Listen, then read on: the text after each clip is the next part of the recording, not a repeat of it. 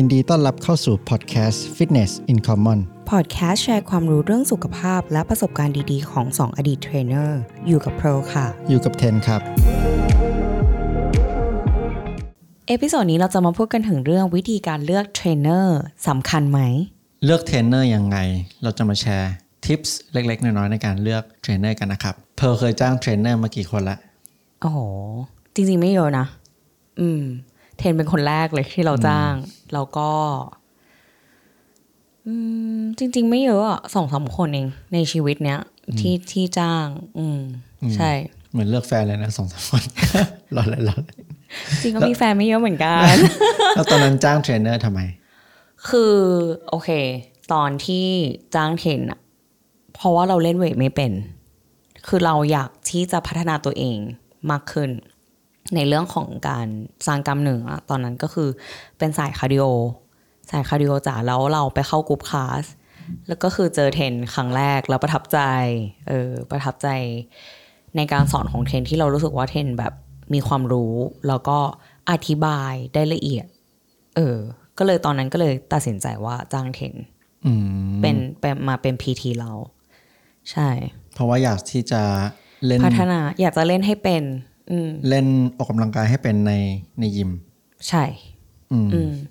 คือเทรนเนอร์มันก็มีหลายแบบเนาะคือเราจะเรียน private pilates อย่างนี้ก็ได้เช่นกัน คือก็เรียกว่าเหมือนเป็นการเรียนตัวต่อตัว ตัวต่อตัวก็คือมีได้หลายกิจกรรม อืม แต่อันนี้เทรนเนอร์ที่เราเข้าใจหรือหลาย ๆ คนเข้าใจ ในหน้าที่นี้น่าจะเป็นเทรนเนอร์ที่สอนออกกำลังกายที่อยู่ในในยิยิมอ่าสอนเล่น weight แล้วจ้างทำไม เล่นเองก็ได้ไม่ใช่หรอ เครื่องเครื่องออกกำลังกายก็มีเยอะแยะไปในยิมอืมเออทำไมเราต้องจ้างเทรนเนอร์อืมอืมสำหรับเพร์ลคิดว่าไงทำไมต้องจ้าง เราคิดว่าถ้าคนที่ไม่มีพื้นฐานเลย อย่างเราเอาตัวเรายกเป็นตัวอย่างประมาณ7ปีที่แล้ว ที่เราไม่เคยเล่นเวทกลัวยิม ไม่กล้าเข้ายิม ยกเวทไม่เป็น อยากสร้างกล้ามเนื้อ เล่นเอ่อเครื่องออกกำลังกายที่มีในยิมอะเห็นแล้วมันมีวิธีมีรูปให้ดูตามเครื่องแต่เราก็ไม่กล้าเล่นอยู่ดีอืมเรากลัวว่าเราเล่นผิด แล้วเราจะบาดเจ็บ อ่า แล้วเราคิดว่าการจ้างเทรนเนอร์ก็คือเหมือนเป็นการเป็นทางลัดที่ดีด้วย คือเราไม่อยากลองผิดลองถูกอะอืมเออ คือถ้าเทรนเนอร์เขามีความรู้ แล้วเขาส่งต่อความรู้ให้เราได้ แล้วเราสามารถ เรียนรู้จากเขา แล้วเราเอาไปเล่นเองต่ออมอันเนี้ยเราคิดว่าดีกว่าอืมเราว่าเป็นพอยที่ดีมากอืมก็คือการจ้างเทรนเนอร์ก็เหมือนกับการเราซื้อความรู้เขาอะให้เขามาสอนว่าเวลาเราเดินเข้ามาในยิม เราควรเล่นอะไรบ้าง เล่นอะไรก่อน เล่นแบบไหน เล่นยังไงให้ถูกต้อง แต่สำหรับผู้หญิงส่วนใหญ่ก็อาจจะเป็นเรื่องของความมั่นใจที่เข้ามาในยิมด้วย ที่เราเจอส่วนใหญ่ก็คือ จะไม่มีความมั่นใจความมั่นใจที่เข้ามาในยิมใช่ไหมอ่าฮะแบบเข้ามาในยิมแล้วรู้สึกว่า มีผู้ชายตัวใหญ่ๆเต็มไปหมดเลย เราไม่มีความมั่นใจเลย อันนี้ก็อาจจะเป็นอีกเหตุผลหนึ่งที่ทำให้เราแบบ อยากจะจ้างเออเทรอนยากเนอจะร์จ้างเทรนเนอพื่ร์สำหรับผู้หญิงหลายๆท่านอือหืออืมแต่ละใช่ก็จะจะเป็นเรื่องของซื้อความรู้แบบเพื่อที่จะให้เราไม่ต้องลองผิดลองผูก แล้วก็มั่วอยู่ในยิมบาดเจ็บเจ็บตัวเปล่า ใช่ใช่ อันเนี้ยก็คือเป็นเหตุผลหลัก แล้วคืออย่างเราเรียนกับเทรนเราก็ได้ความรู้มาเยอะมาก อืมอืมอย่างเทรนเนอร์ เออ นั่นแหละ อืมๆได้ได้อะไรบ้างได้อะไรบ้าง ก็เข้าใจเราเข้าใจเขาเรียกว่าอะไรเข้าใจกล้ามเนื้อมากขึ้น เข้าใจการทำงานของมัน เข้าใจ body awareness มากขึ้น อืม body awareness ก็คือแบบ เอ้ย หายใจยังไง เกร็งหน้าท้องแบบไหนอืมเออ อะไรแบบเนี้ย คือซึ่งมันเป็นความรู้ที่มันเป็นความรู้ตลอดชีวิตอะที่เวลาเราออกกำลังกายแล้วเราก็เรามี body awareness มากขึ้น แล้วเราเล่นยังไงให้เราไม่บาดเจ็บอืมเออมันก็มีคำถามที่ว่าแล้วทำไมไม่เล่นเองล่ะอะฮะถูกไหมเรียนรู้เองได้ไหมเรียนดูรู้เอง YouTube มันได้ไหม ที่จริงมันก็ได้นะ แต่มันก็ใช้เวลานานอะอย่างเทรนเงี้ย ก่อนที่จะเป็นเทรนเนอร์เทรนก็ใช้เวลาศึกษาเอง แต่คุณอยากศึกษาเองไปละห้าปีอะไรเงี้ยอะฮะห้าปีหกปีกว่าที่จะแบบเริ่มเป็นจริง ๆ ไหนจะบาดเจ็บอีก อืม แต่คุ้มไหมถ้าเกิดแบบ จ้างเทรนเนอร์ที่อาจจะราคาถูกหน่อย กับจ้างเทรนเนอร์ที่แบบมีความรู้มากๆ มีประสบการณ์มาก ๆ แพงหน่อย กับเล่นเองศึกษาเองใน YouTube อะสมมุติว่าลูกค้าไม่มีงบอย่างเงี้ยแล้วเขาทำยังไงอะ แนะนำถ้าไม่มีงบเลยใช่ไหม ถ้าแบบรู้สึกว่าอืมจ่ายเทรนเนอร์ชั่วโมงละพันห้าเอออาจจะเพื่อที่จะได้ความรู้ คิดเห็นเทรนมีความคิดเห็นว่ายังไง ถ้าสมมติว่าเขาไม่ได้มีงบ คือก็ไม่ได้อยากดูถูกเทรนเนอร์หลายๆ คนนะ แต่ถ้าเราจ่ายถูกหน่อย มันก็ตามราคาตลาด เราอาจจะไม่ได้อะไรเลย ก็คืออาจจะแค่ได้ไปเสียเหงื่อแล้วก็อาจจะถามอะไรได้ไม่เยอะหรือเปล่า อันนี้ก็ลองไป ลองดูกันเอง แต่ว่าถ้าเราจ่ายเยอะเราก็หวังว่าเราจะได้กลับมาเยอะใช่ไหมแต่ถ้าเราไม่มีงบที่จะจ่ายเลยสักรูปแบบไหนรูปแบบหนึ่งก็ควรที่จะศึกษาเอง แล้วก็หาเพื่อนในวงการฟิตเนสซะอืม อันเนี้ยเราคิดว่าเป็นคำแนะนำที่ดีก็คือหาเพื่อนที่มีประสบการณ์ หาเพื่อนในยิม เพื่อนในยิมที่แบบโอเค เขามีประสบการณ์เขาเล่นเป็นหรือเขาไปเล่นตีมาสนิทนากับเทรนนเนอร์ก็ได้เออ แต่เราอยากให้มองในอีกมุมหนึ่งก็คือ สมมติว่าเราเจอเทรนเนอร์คนเนี้ยแล้วเรารู้ว่าเขามีประสบการณ์ที่ดี อาจจะเป็นแบบเพื่อนไปลองมา หรือครอบครัวไปลองเทรนกับเขามา แล้วได้ผลเทรนเนอร์มีความรู้จริงชชาร์จอะ ชั่วโมงละพันห้าเลเซซื้อสิบครั้งหมื่นห้าใช่ปะลองคิดดูว่าถ้าเกิดเราลงทุนไปหมื่นห้าแล้วก็ลองคิดดูว่าเราจะได้อะไรกลับมา บ้าง คิดในมุมนี้ก็คือหนึ่งเราได้ความรู้ที่เราสามารถเอาไปออกกำลังกายเองได้ตลอดชีวิต เออเราเล่นเราเล่นถ้าเป็นเรามี body awareness มากขึ้น เราสร้างกล้ามเป็น ซึ่งสิบครั้งเนี้ย เราอาจจะไปต่อยอดเองได้หมื่นห้าหมื่นห้าพันบาทเนี่ย กับซื้อแกดเจ็ตอันใหม่ หนึ่งอันสมมติซื้อเฮดโฟนอันหนึ่งหมื่นหนึ่งละ ซึ่งเราได้อะไรกลับมาบ้าง ใช่ปะคือ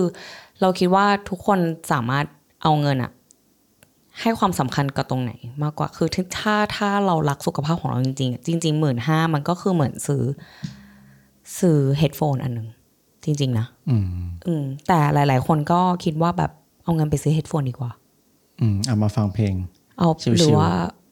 เอาไปซื้อเก็บตังค์เอาไปซื้อ iPhone ใหม่ดีกว่าอืมดีกว่าไปเสียตังค์ดูแลสุขภาพอืมซึ่งเราคิดว่าแบบหรออืมอืมแต่ถ้าถ้าคิดอย่างเงี้ย มันก็ต้องชัดเจนนะ เพราะว่าเราก็มีลูกค้าหลายคนที่บอกว่า อยากไม่มีงบเยอะ เราก็เลยจะขายแบบโอเคอะสมมตินะสิบครั้งหมื่นห้าเราก็จะบอกไปว่าเขาจะได้อะไรบ้าง อย่างเช่น เราจะสอนให้ออกกำลังกายเป็นขั้นพื้นฐาน เอาไปออกเองได้หลังจากนี้จบแล้วไม่ต้องเทรนกับเราต่อก็ได้ แต่ออกเป็นอะไรเงี้ย ทีนี้ถ้าจะเราจะเลือกแบบเนี้ยเราก็ต้องชัดเจนกับเทรนเนอร์เวลาเราเลือกนะว่าแบบสิบ10 ครั้งถ้าเราจ้างคุณแล้ว ผมอยากที่จะออกเป็นท่านี้ท่านี้ ไม่ใช่แค่ผมอยากจะเข้ามาแล้วแบบมาเหนื่อยอย่างเดียว ผมไม่ได้อยากได้แบบนั้น มันต้องบอกใช่ชัดตั้งแต่แรก ไม่ได้ซึ่งอยากมันมาอเป็อนกกำลังคำแนะกายนำที่ดีอืมผมอยากเราอะมาเรียนรู้อืมอืมเป็นเป้าหมาย เราคิดว่าโอเคหนึ่งเราต้องมีเป้าหมายที่ชัดเจน อืมอืมสมมุติว่าเรามีงบเท่าเนี้ย หมื่นห้าโอเค ฉันจะลงทุนกับสุขภาพแหละอืมตั้งไว้เลย ตั้งคำถามไว้เลยให้เทรนเนอร์ว่า โอเคสิบผมอยากเรียนกับคุณแค่สิบครั้ง ช่วยสอนแบบนี้แบบนี้แบบนี้ให้ผมได้ไหมอืมอืมสิบครั้งก็เป็นระยะเวลาที่กำลังดีสำหรับคนที่เพิ่งเริ่มใหม่นะสิบครั้งก็ลองคิดไปสิถ้าเราเล่นกับเทรนเนอร์สองสัปดาห์ต่อครั้งก็กำลังดีนะก็จะตกอยู่ที่เดือนละแปดครั้ง ก็เดือนครึ่งก็หมด หมด session ได้แล้วเดือนครึ่งก็หมด อืมแล้วอย่างทุกครั้งที่เราเราจ้างเทรนเนอร์เราเรียนรู้อะไรใหม่ๆนะอืมแล้วเราเราก็เคยมีประสบการณ์ที่เราจ้างเทรนเนอร์แล้วเรารู้สึกว่าเราไม่ได้อะไร ไหนเล่าให้ฟังแล้วเฟสิลมากเล่าให้ฟังหน่อยคือ เราจ้างตอนที่แบบเรามีความรู้ระดับหนึ่งแล้วด้วยไงแล้วเราก็มั่นใจว่าเขามีความรู้มากกว่าเรา อืม เออ แต่พอเราจ้างเขาแล้วอะเรารู้สึกว่าเขาไม่ได้รู้เยอะไปกว่าเรา ฉะนั้นเราก็เลยรู้สึกว่าเราไม่ได้พัฒนาอะไรไปมากกว่า ที่คนมาออกกำลังกายเฉยมากกว่าคนที่มายืนข้างๆ เราแล้ว motivate ให้เราทำได้เยอะขึ้นทำให้เหนื่อยกว่าเดิม ซึ่งมันก็เป็นเรื่องที่ดี แต่หมายความว่า อันนั้นมันเป็นเป้าหมายของเราเหรอ ก็ไม่ใช่คือถ้าสามารถเราจะพุชตัวเองให้เราออกให้ได้เหนื่อยให้ได้แบบสุดๆอะเราก็ทำได้แต่โอเค พอมันมีคนข้างๆ มากดดันอะมันก็เลยทำให้เราอะอกกำลังกายได้เหนื่อยกว่าเดิมอืมใช่ไหม แต่ถามว่าเราจ่ายเงิน 1,500 บาทในต่อชั่วโมงอะเพื่อที่จะให้คนมาพุชเราอะคุ้มไหม เราตอนนั้นเราก็รู้สึกว่าไม่คุ้ม ก็ก็อย่างที่บอกไปมันก็ขึ้นอยู่กับเป้าหมายแต่ละคน เราก็มีลูกค้าที่เทรนกันมา 5 ปี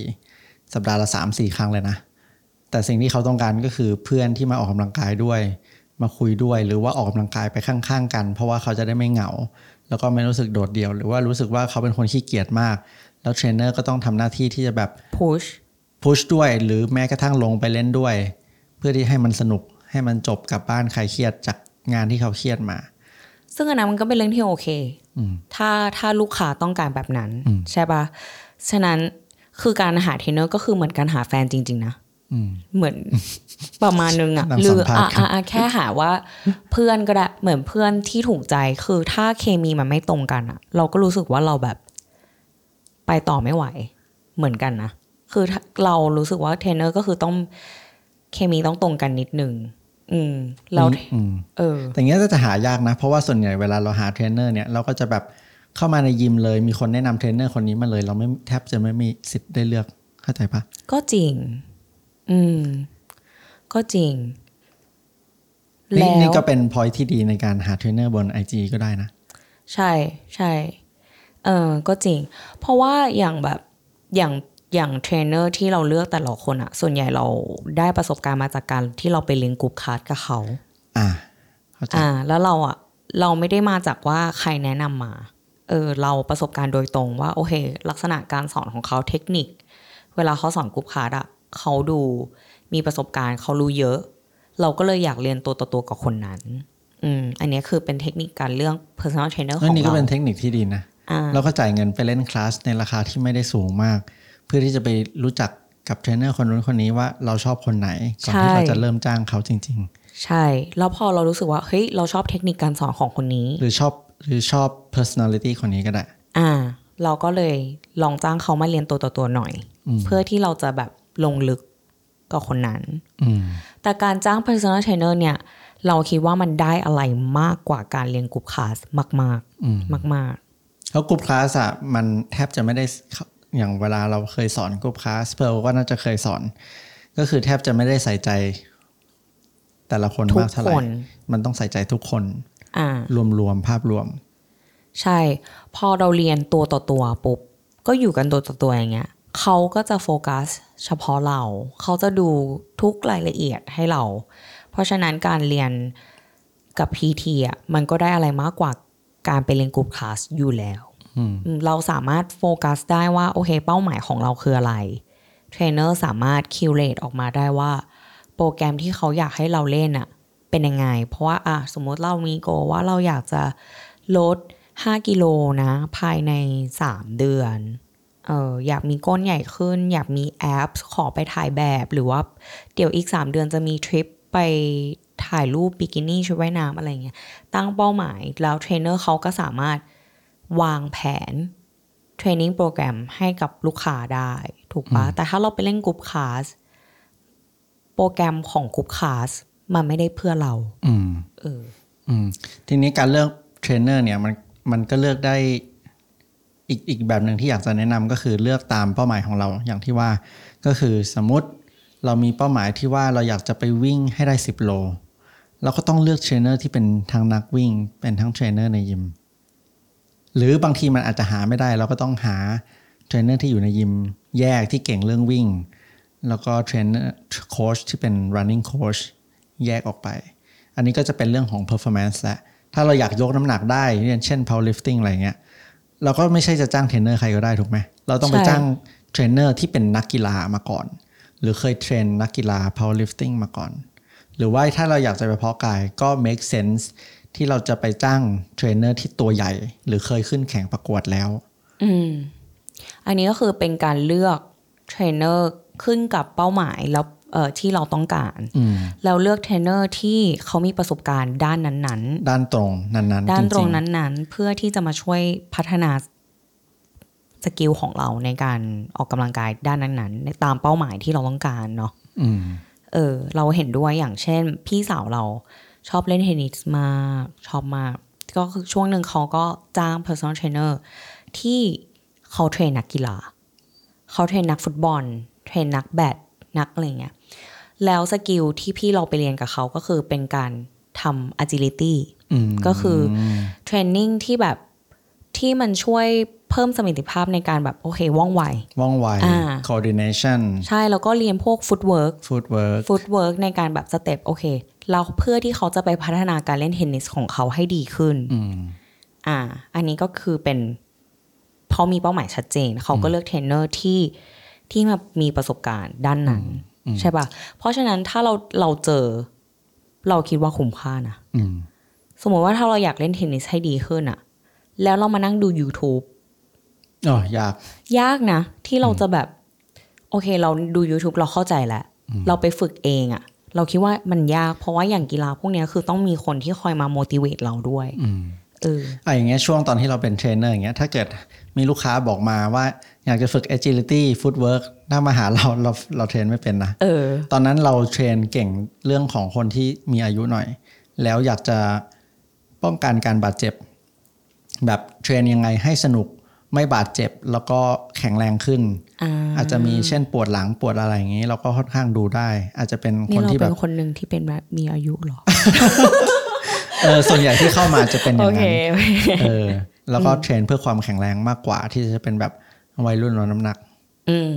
ใช่ใช่ใช่อย่าง อืม อย่างถ้าถามเราตอนเนี้ย ว่าถ้าเราจะจ้างเทรนเนอร์สักคนหนึ่งอะซึ่งตอนเนี้ยเราก็มีประสบการณ์ในการเล่นเวท ใช่ปะถึงเราจะไม่ได้เล่นมาเป็นประจำเพราะเราเป็นสายคาร์ดิโอมาตลอดเทรนเนอร์คือประสบการณ์เป็นเทรนเนอร์ของเราก็คือเราสอนปั่นจักรยานมาก่อนใช่ปะเราสอน barre ซึ่งมันก็ค่อนข้างเป็นแบบ cardio based เนาะเราก็ไม่ได้เก่งเวทเท่าเทรนเนอร์เก่งๆ เราศึกษาเองมาตลอดจ้างเทรนเนอร์มาประมาณสองสามคนจนตอนนี้มีความรู้ระดับหนึ่ง ถ้าให้เราจ้างสักคนหนึ่งอะเราจะเลือกคนที่ เราต้องการฝึก skill อันไหนสักอย่าง ที่เราอยากจะเก่งขึ้น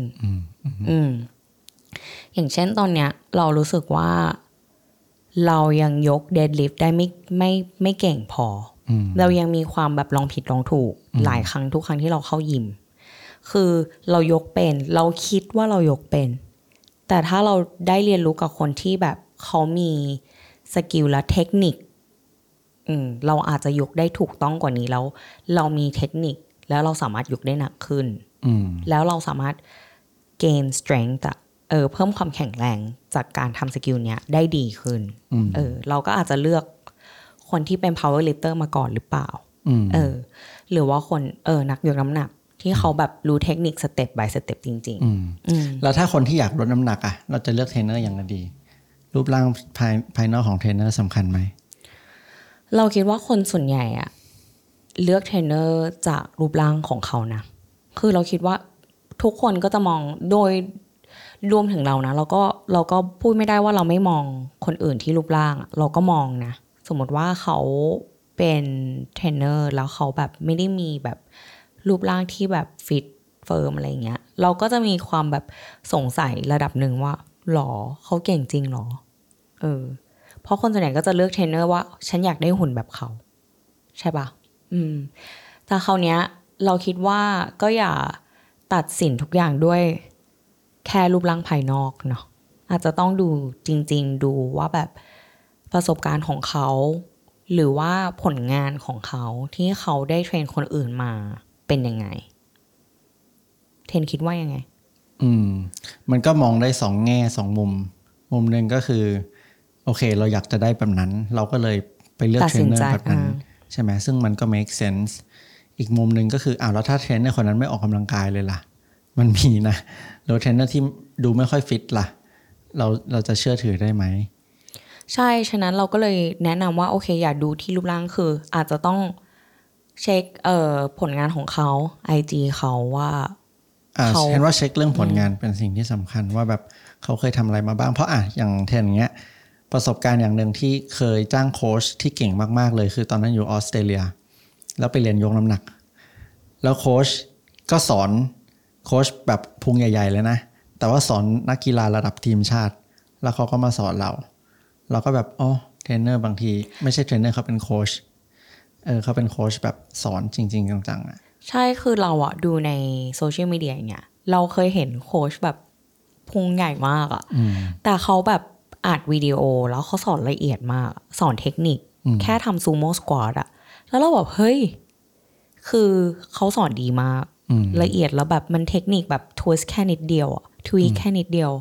แล้วเราก็รู้สึกว่า เออ ไม่ควรที่จะไปจัดอืมโค้ชด้วยรูปร่างของเขา เพราะเราก็ไม่รู้ว่าจริง ๆ แล้วเขาอาจจะแบบใช้อะไรเป็นตัวช่วยหรือเปล่าเพื่อที่ให้เขารูปร่างดี อ่านี่เป็นเรื่องที่สำคัญ เพราะว่าเทรนเนอร์หลาย ๆ คนก็ใช้ตัวช่วยก็คือยานั่นแหละ ที่จะทำให้เขาดูรูปร่างดี เพื่อที่จะให้เขาขายออก อืมอันนี้ก็ต้องระวังนิดนึงเพราะพูดอย่างตรงๆนะ อย่างเทรนอย่างเงี้ย คือถ้าเราไม่ได้แบบไปเรียน group class กับเทรนอะอืมเราก็ไม่ได้คิดว่าเทรนเป็นเทรนเนอร์อ๋อเหรอไม่ไม่คือคือแบบ ไม่ได้ใช่ว่าใช่แต่คือแบบโอเค ถ้าแบบดูแค่รูปร่างภายนอกอืมเออเทรนตัวเล็ก โอเค แบบดูฟิตอะไรอย่างเงี้ย แต่มันก็ไม่ได้แบบเป็นดูรูปร่างลักษณะที่แบบดูเป็นเทรนเนอร์อย่างนั้นนะเข้าใจปะคือถ้าเราไม่เคยเจอเทรนไม่เคยได้เรียนประสบการณ์กับเทรนอะเราก็ไม่รู้ว่าเฮ้ยจริง ๆ มีความรู้นะเว้ยคนนี้อะไรอย่างเงี้ยเอออมอืมก็เลยตัดสินใจที่จะเรียนกับเทรนตอนนั้น เพราะฉะนั้นเราคิดว่าถ้าตัดสินใจตัดสินใจจากรูปร่างจริง ๆอะอาจจะอาจจะผิดหวัง อาจจะไม่คุ้มค่ากับเงินที่จ่ายไป เช็คเช็คก่อนเช็ค background เขาเช็คผลงานเขา หรือง่ายๆเลยเทรนกับคนที่เพื่อนเราไปเทรนแล้วได้ผลอืม เออ ฟังฟังจากแบบความคิดเห็นจากคนที่เรารู้จักอะอืมอืมที่เราเชื่อคนรู้จักเราอะไรอย่างเงี้ยอืมเออ ช่วยได้ อืมเพราะไม่งั้น เราก็เสียเงินหมื่นห้านั้นไปเปล่าๆนะจริงๆจริงๆอืมแล้วเทรนอะถ้าเกิด วันนี้ไม่ได้เป็นเทรนเนอร์แล้ว มีอะไรที่แบบอยากจะฝึก อยากจะแบบ ถ้าถ้าแบบโอเค อยากลองจ้างเทรนเนอร์ อยากจะจ้างแบบไหน อืม เราว่าก็คงอยากจะไปจ้างเทรนเนอร์หรือโค้ชที่เคยโค้ชนักกีฬามาก่อน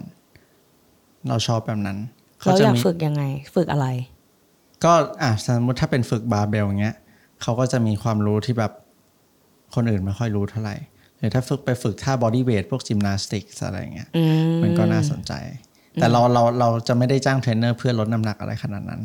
นะคะอืมเพราะมันไม่เคยเป็นเป้าหมายของเราเท่าไหร่ เข้าใจอืมเราชอบฝึฝึกนู่นฝึกนี่มากกว่า ฝึก skill ฝึกอยากทำนู่นได้อยากทำนี่ได้อะไรเงี้ยค่อนข้างสนุก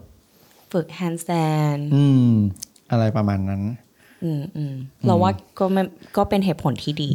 แต่ถ้าจะจ้างเทรนเนอร์ลดน้ำหนักสมัยนี้มันก็มีเทรนเนอร์ที่แบบนักโภชนาการอะไรออกมาเยอะแยะเลย อันนั้นอาจจะไปพูดอีก episode หนึ่งใช่ คือถ้าโอเคเป้าหมายคือลดน้ำหนักอะ อาจจะต้องเลือกเทรนเนอร์ที่เขามีประสบการณ์ทั้งออกกำลังกายและโภชนาการ คือใช่มีความรู้เรื่อง nutrition ด้วย เพราะใช่ว่าอย่างที่เราเคยเล่าไปว่าการลดน้ำหนักอะการออกกำลังกายไม่ได้ไม่ไม่ได้เป็นสิ่งแรกใช่ปะเราต้องนอนดี เราต้องกินดี เพราะฉะนั้น โภชนาการอาหารสารอาหารทุกอย่างสำคัญมากๆอืมคือถ้าเรากินไม่ดีออกกำลังกายให้หนักให้ตายแค่ไหนอะก็น้ำหนักก็ไม่ลด อืมอืม เพราะฉะนั้นถ้าอยากเลือกโค้ชที่แบบช่วยลดน้ำหนักอะเขาอาจจะเลือกโค้ชที่มีความรู้เรื่องอาหารด้เรื่องวยอาหเรื่องอาหารอาจจะเป็น health coach มากขึ้น เป็นโค้ชทางด้านสุขภาพมากขึ้น อืม แล้วเทรนมีความคิดเห็นยังไงกับเทรนเนอร์ที่เทรนออนไลน์เทรนเนอร์ที่ Work เทรนไหมออนไลน์เทนคิดว่าเวิร์กไหมมันถ้าแบบผู้ฟังอยากจะแบบ เออ คิดว่าอยากลองเทรนแบบออนไลน์ก่อน อาจจะประหยัดงบ อะ ถูกนะ สมัยนี้อ่าประหยัดงบเดือนละสามสี่พัน แล้วเขาอาจจะเขามีชื่อเสียงดังในโซเชียลอะไรอย่างเงี้ย คิดว่า work ไหมคือมันก็พูดยาก เพราะหนึ่งเราก็ไม่เคยไปใช้บริการเขาใช่ไหม แต่สองก็คือเขาอาจจะ present ตัวเองดี เพราะทุกอย่างก็คือ marketing อาจจะถ่ายรูปดี เขาอาจจะดูแลดูรูปร่างดีหรือว่า เอานักเรียนที่เป็นพรีเซนเตอร์ที่หุ่นดีๆ มาขายเราก็ได้ แล้วอะ let's say พูดง่าย ๆ เลย ถ้าเขามีนักเรียน 100 คน คิดว่ากี่เปอร์เซ็นต์เชียวที่จะได้ผลจริง ๆ จังๆ อาจจะแบบมาก ๆ เลยห้าสิบคนอะที่เหลือ90คนก็คือเล่นไปได้ไม่กี่สัปดาห์ก็พอแล้ว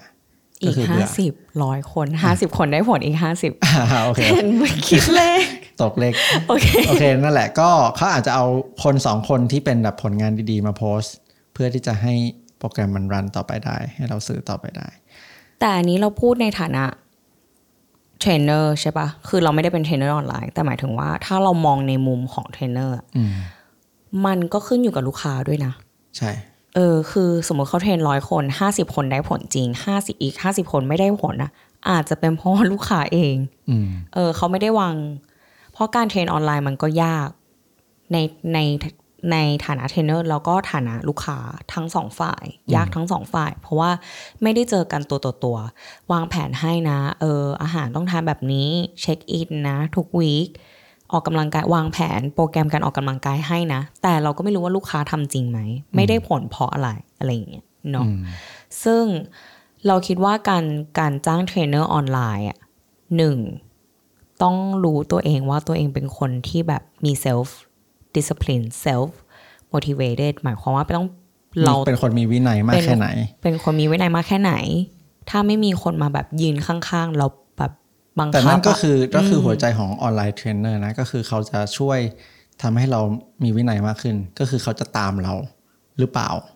ไม่แต่คือเขาไม่ได้มาอยู่กับเราไงข้างๆ ซึ่งเราคิดว่าถ้าถ้าลูกค้าเป็นคนที่ไม่ได้มีวินัยขนาดนั้นน่ะก็ยากที่จะไปจ้างเทรนเนอร์ออนไลน์อืม เข้าใจปะอืมเออ ไม่แต่เทรนเนอร์ออนไลน์เขาส่วนใหญ่เขาจะบอกว่ามันจะเป็นการ accountability ไงเหมือนกับเขาจะมาคอยตามตื้อว่าวันนี้กินอะไร วันนี้กินดีหรือเปล่า เพราะคนที่ไปเทรนออนไลน์ส่วนใหญ่ก็คือง่ายๆอยากลดน้ำหนักอย่างเดียวและการลดน้ำหนักส่วนใหญ่มันก็คือการกินอาหารที่ดีแค่นั้นออกกำลังกายนิดเดียว พอต้องส่งการบ้านใช่ใช่ไหมอืมเออเออเออเออแต่ในความหมายเราอะหมายความว่าคือถ้าเขาอะไม่มีวินัยอะ เขาก็สามารถ ignore เทรนเนอร์ข้อความพวกนั้นได้นะใช่ ใช่ปะอืม เพราะฉะนั้นถ้าเรามีความตั้งใจจริง ๆอะเออ มันก็ทำได้ อืม อืม ไม่ว่าจะเทรนเนอร์ออนไลน์หรือเทรนเนอร์จริง ๆ อืมเออหมายถึงว่าไม่ใช่มันก็เป็นเทรนเนอร์จริง ๆ ทั้งสองเทรนเนอร์ออนไลน์หรือเทรนเนอร์แบบตัวต่อตัวอืมเออสุดท้ายก็คือเราต้องพยายามมากพอ อืม แหละ ใช่แล้วก็ถามว่าคุ้มไหมก็คือ คุ้มถ้าคุณเจอคนที่อืมมีประสบการณ์จริง ๆ เนาะขอขอบคุณผู้สนับสนุน Choice อาหารคลีนใน 1 ขวด นวัตกรรมอาหารคลีนในรูปแบบผง ที่ให้สารอาหารครบในขวดเดียว พัฒนาโดยนักโภชนาการ เพื่อให้ 1 ขวดเท่ากับ 1 มือคลีน สามารถดื่มแทนมื้ออาหารได้เลย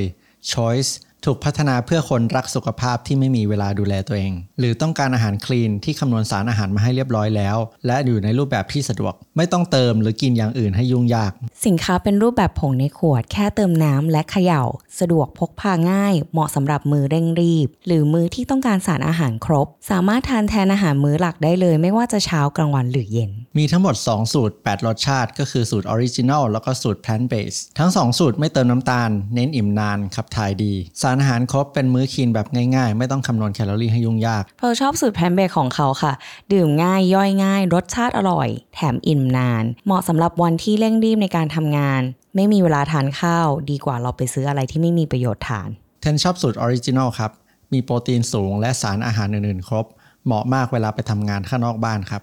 ขอบคุณเพื่อนๆที่ฟังพอดแคสต์ Fitness in Common มีคำถามอะไรสามารถคอมเมนต์เข้ามาคุยกันได้นะคะ ถ้าชอบพอดแคสต์ Fitness in Common สามารถสนับสนุนพวกเราได้ด้วยการกด subscribe บน YouTube กด follow บน Spotify และอย่าลืมไปให้ rating 5ดาวที่ Apple Podcast ด้วยครับ มันจะช่วยพวกเรามาก ๆ เลยนะคะ แล้วถ้าใครยังไม่รู้พวกเรายังมีคลิปสั้น ๆ ใน Instagram และ TikTok ด้วยค่ะ ฝากไปติดตามกันด้วยนะคะ แล้วเจอกัน episode ต่อไปค่ะ